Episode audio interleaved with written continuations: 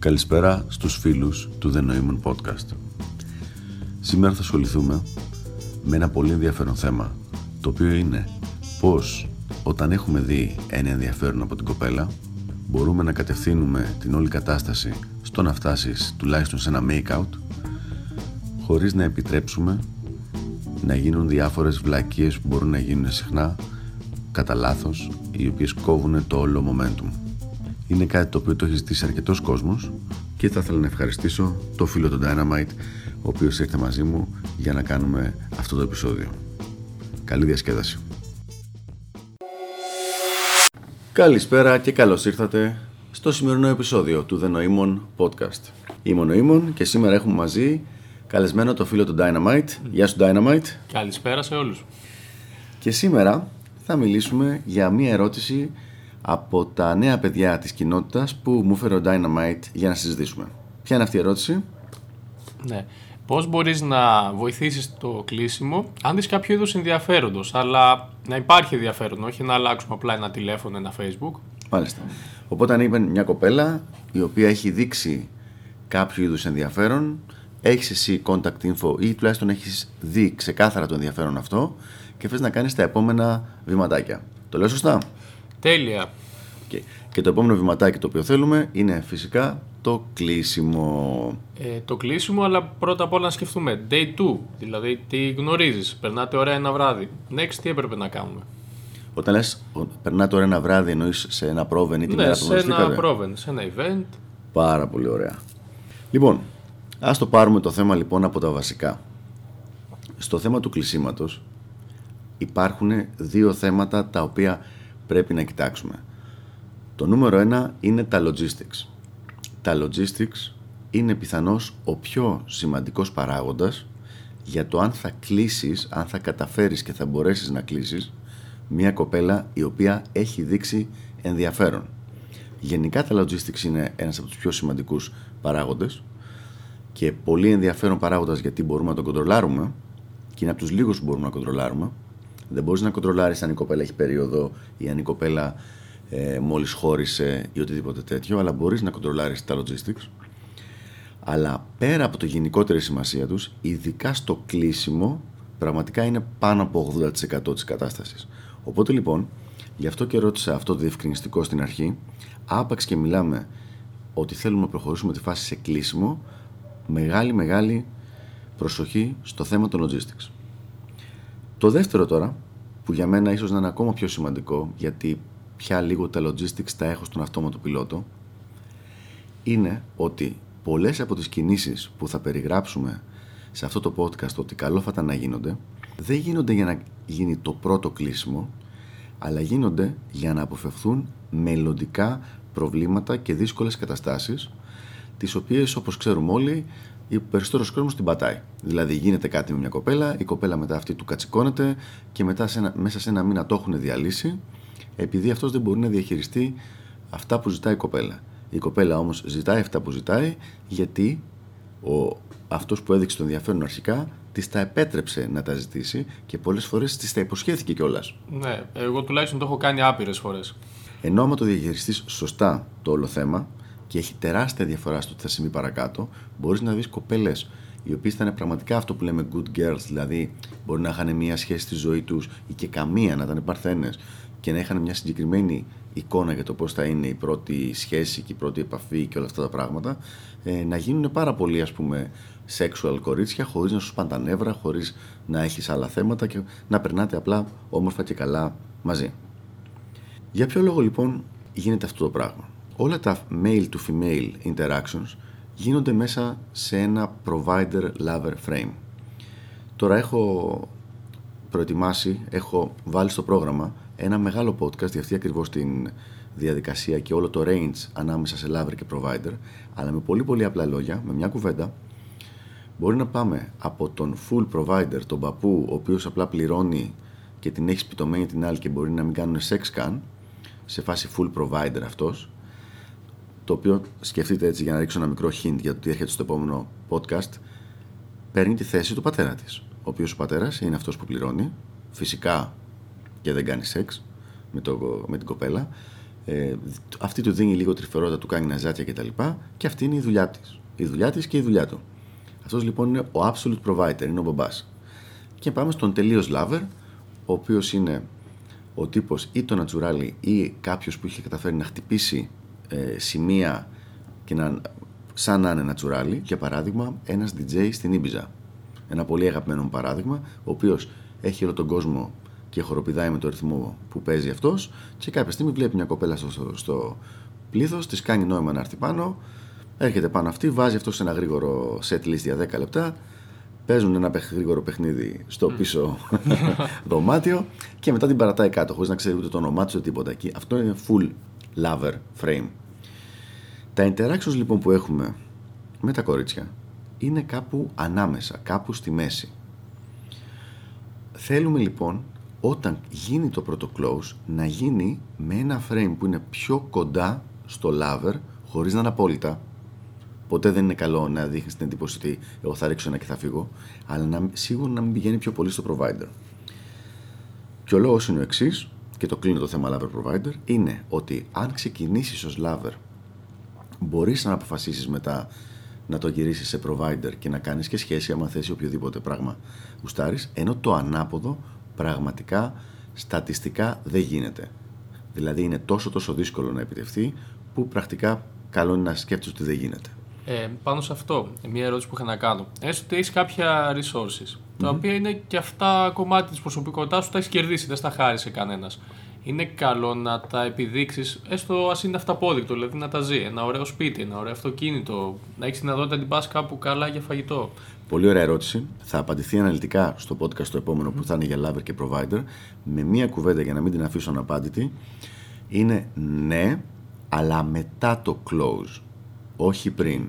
Γιατί ακόμα και αν εσύ δεν το κάνεις για αυτό το πράγμα, αν δει σειρά από αυτά τα πράγματα πριν το close, αρχίζει από μόνη της να σε βάζει σε provider ε, frame υποσυνείδητα. Να αρχίζει να μετράει τι έχεις και να αρχίζει να μετράει το τι μπορεί, value μπορεί να κάνει extract το κορίτσι από αυτό.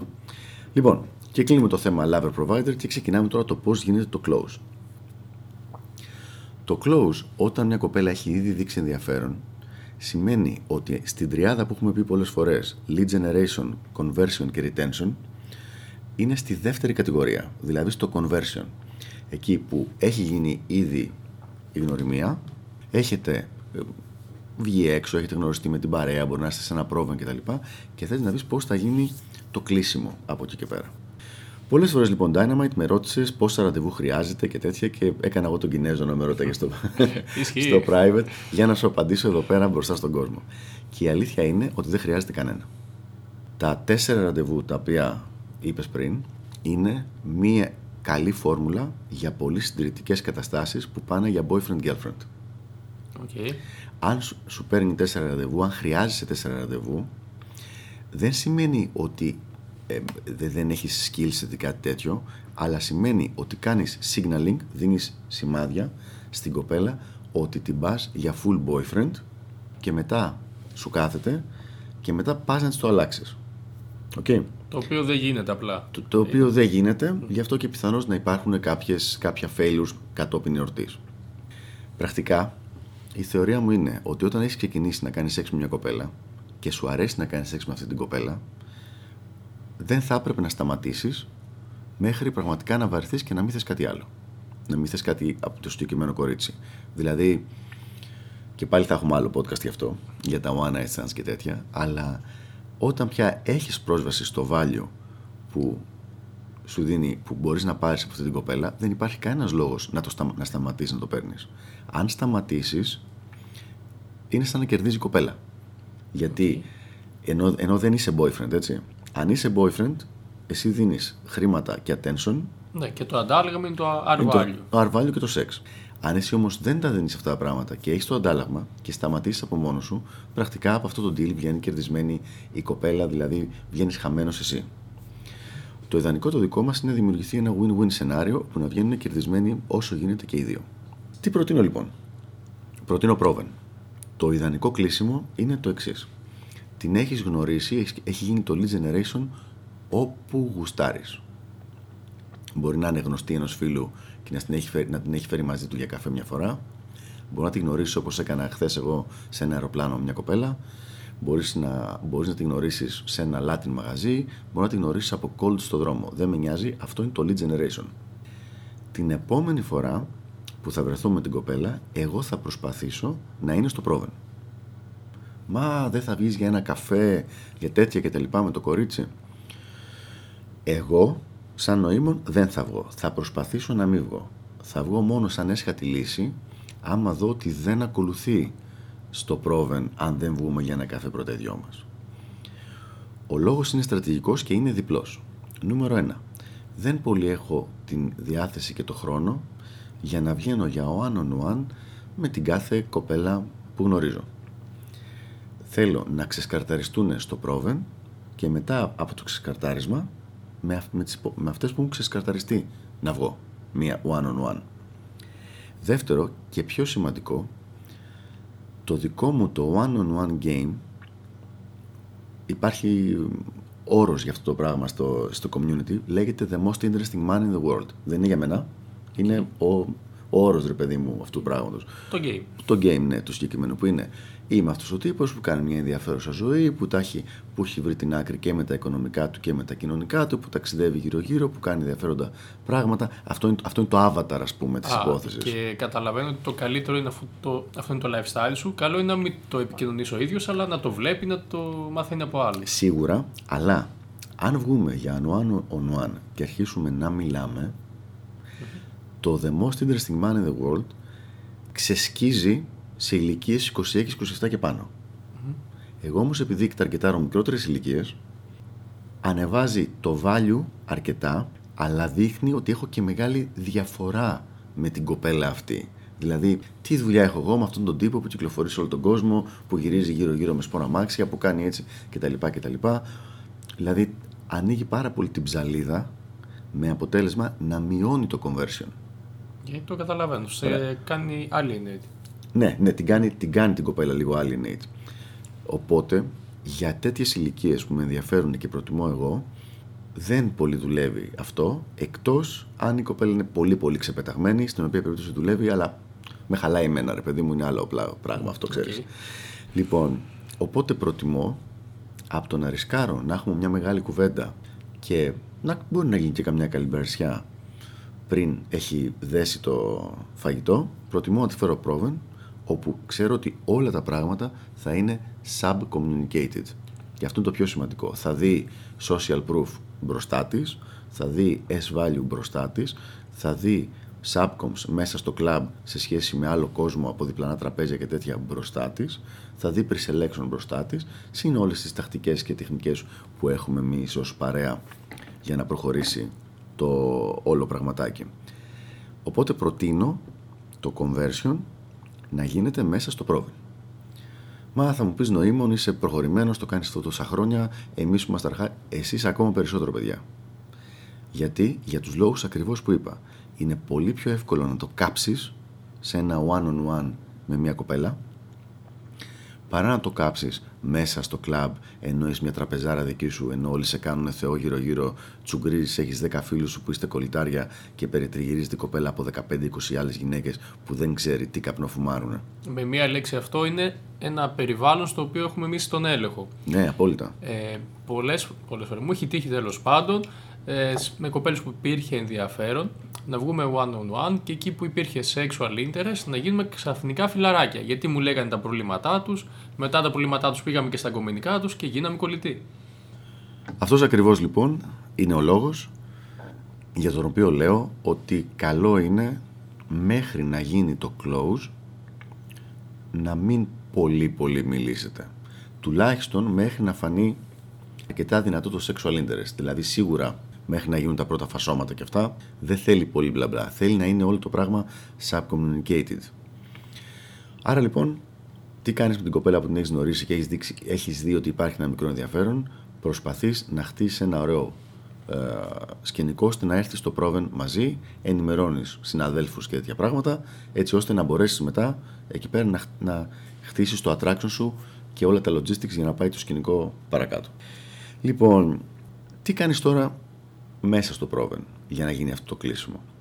Έχουμε διάφορες τεχνικές που τις έχουμε συζητήσει και τις έχουμε κάνει, αλλά το πιο σημαντικό είναι την προσέχεις, κάποιες στιγμές κάνεις οπωσδήποτε take away. Δεν υπάρχει μεγαλύτερη χαζομάρα, μεγαλύτερη στρατηγικό λάθος από το να κάθεσαι όλο το βράδυ δίπλα στην κοπέλα αυτή που έχεις φέρει σαν target. Θα κάθεσαι λίγο μαζί της, θα πηγαίνεις δίπλα, θα πηγαίνεις παραδίπλα, θα πηγαίνεις παραδίπλα. Φροντίζεις, που τα κάνουμε έτσι κι εμείς, να έχεις pre-selection. Να βλέπει και άλλες κοπέλες φίλες σου, οι οποίες έρχονται, σου ψιλοτρίβονται, σε χορεύουν και τέτοια.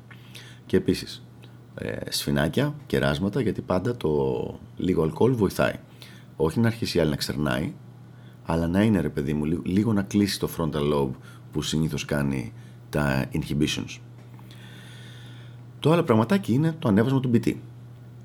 Δηλαδή με, το, με, το, με χορούς, με τα τρενάκια που κάνουμε εκεί πέρα, με τα τσιφτετέλια, με τα στριφογυρίσματα, με το σηκωδό κάτσε εκεί, κάνει μια στροφή και όλα αυτά τα πράγματα, πράγματα που ανεβάζουν το BT.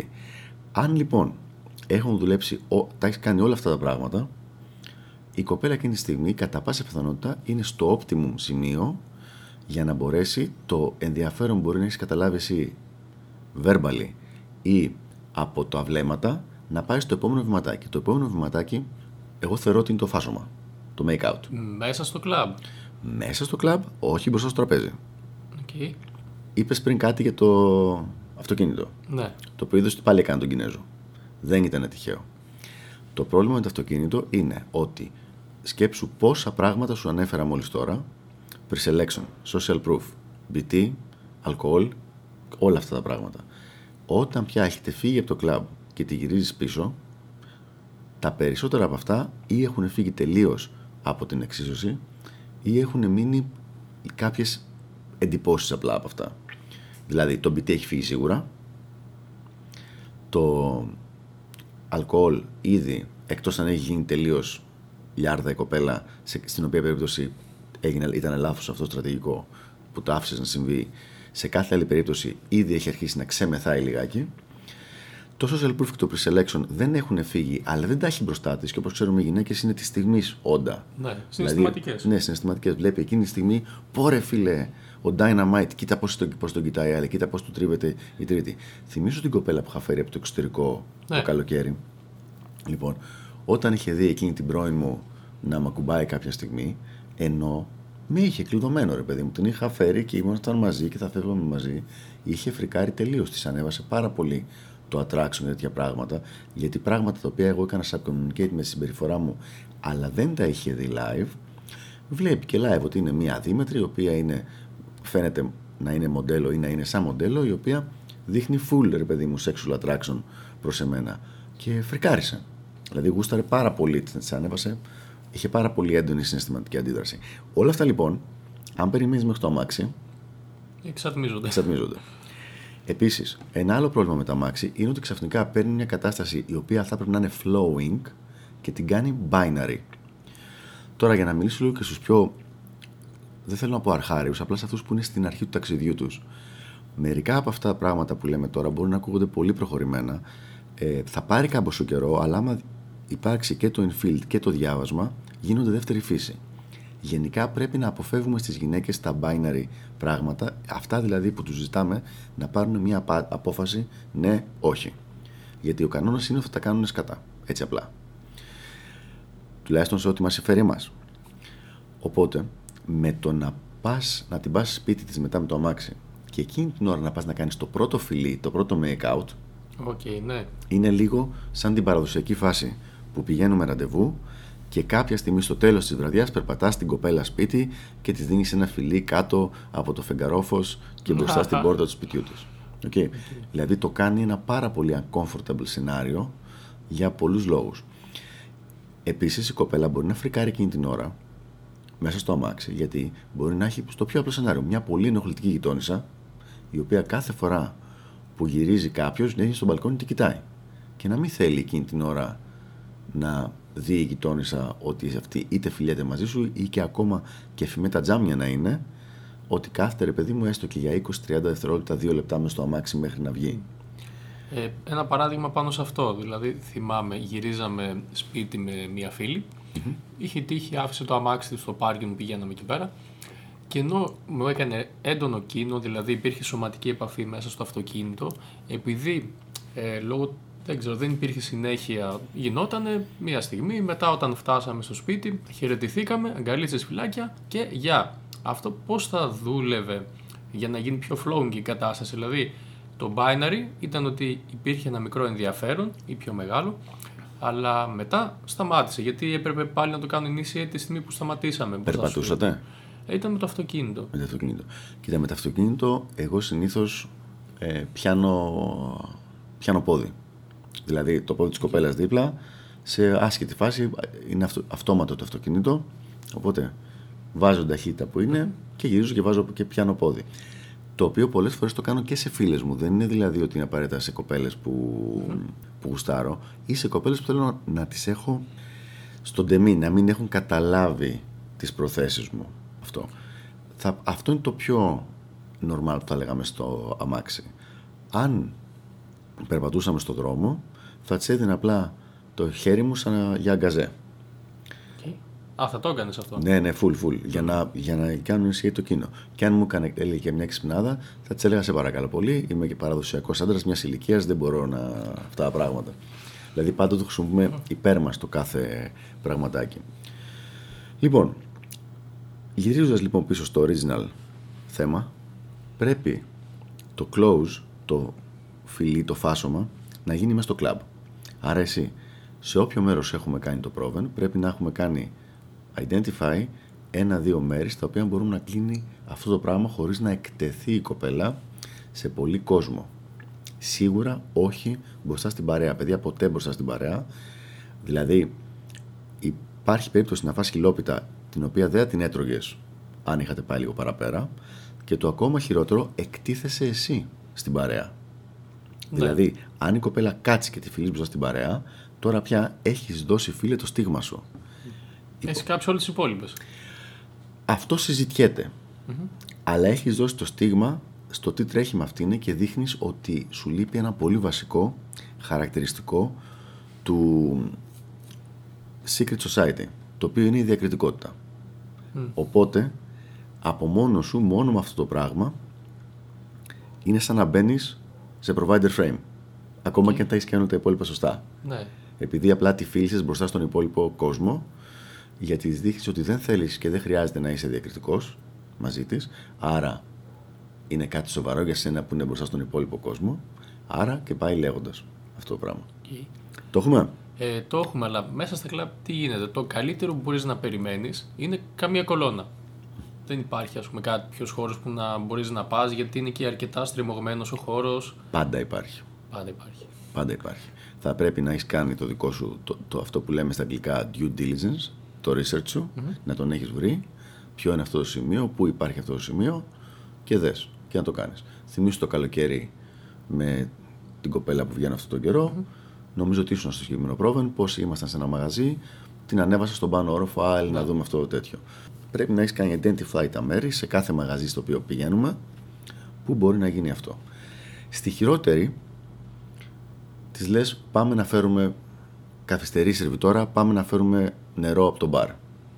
Και την πας μέχρι το μπαρ, όπου εκεί κάνεις ένα πολύ γρήγορο φιλί, ας πούμε. Το φιλί αυτό δεν έχει σκοπό να σου δώσει χαρά εσένα ή εκείνης, είναι απλά να της δείξεις τα attention σου. Αυτός είναι ο σκοπός.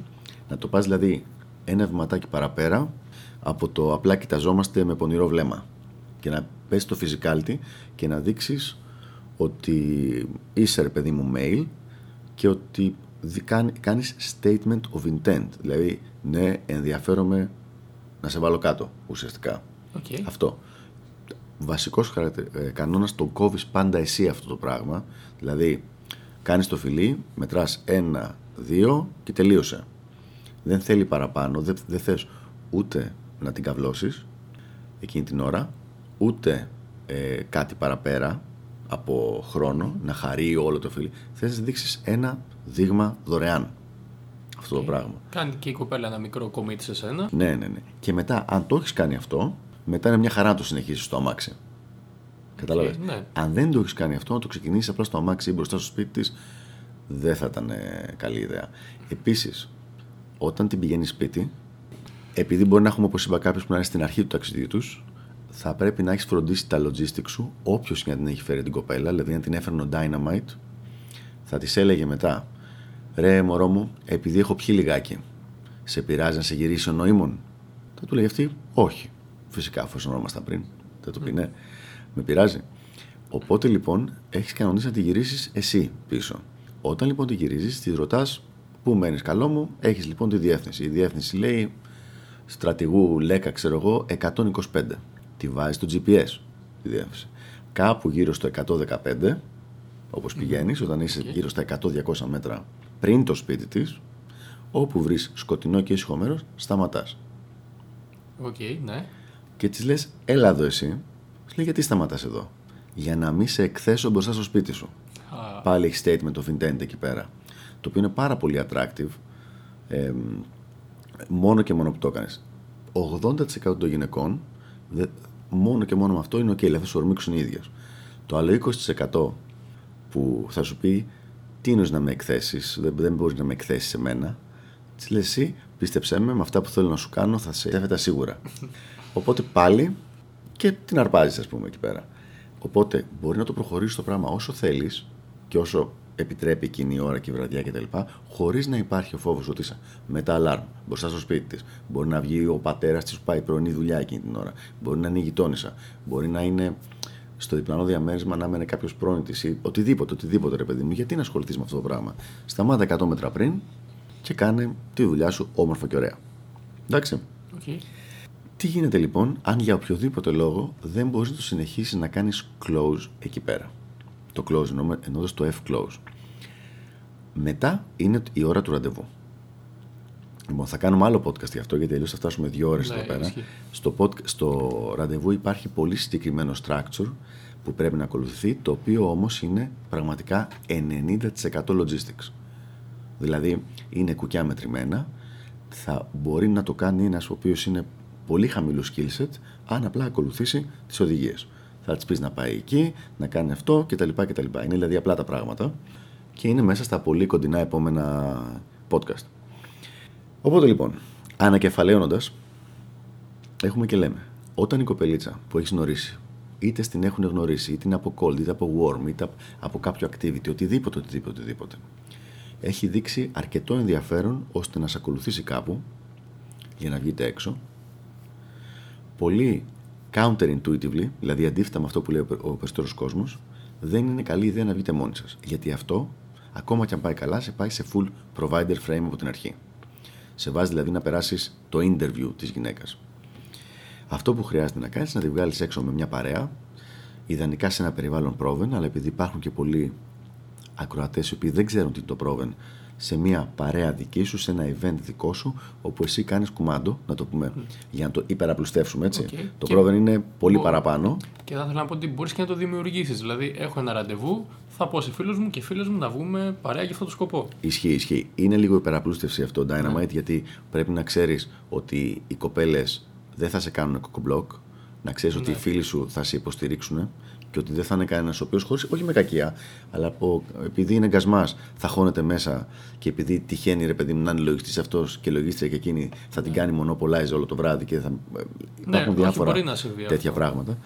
Λοιπόν, σε κάθε περίπτωση προσπαθεί να τη βγάλεις έξω σε ένα περιβάλλον ιδανικά σε κλαμπ ή σε μπαρ με μια παρέα με ένα event που έχει γίνει από εσένα κλεισμένο στο όνομά σου οπότε φαίνεσαι super wow εσύ και εκεί ξεκινάνε social proof, pre-selection, BT, να ανεβαίνει το κέφι με τα τραγούδια, με τα ελληνικά, με τα ξένα, με τα R&B, με το τσιφτετέλι, ε, αλκοόλ, όχι να γίνει λιάρδα η κοπέλα, αλλά να χαλαρώσει λιγάκι, να τα δει όλα αυτά τα πράγματα, μετά ένα isolate και πας στο επόμενο βηματάκι που είναι το make out.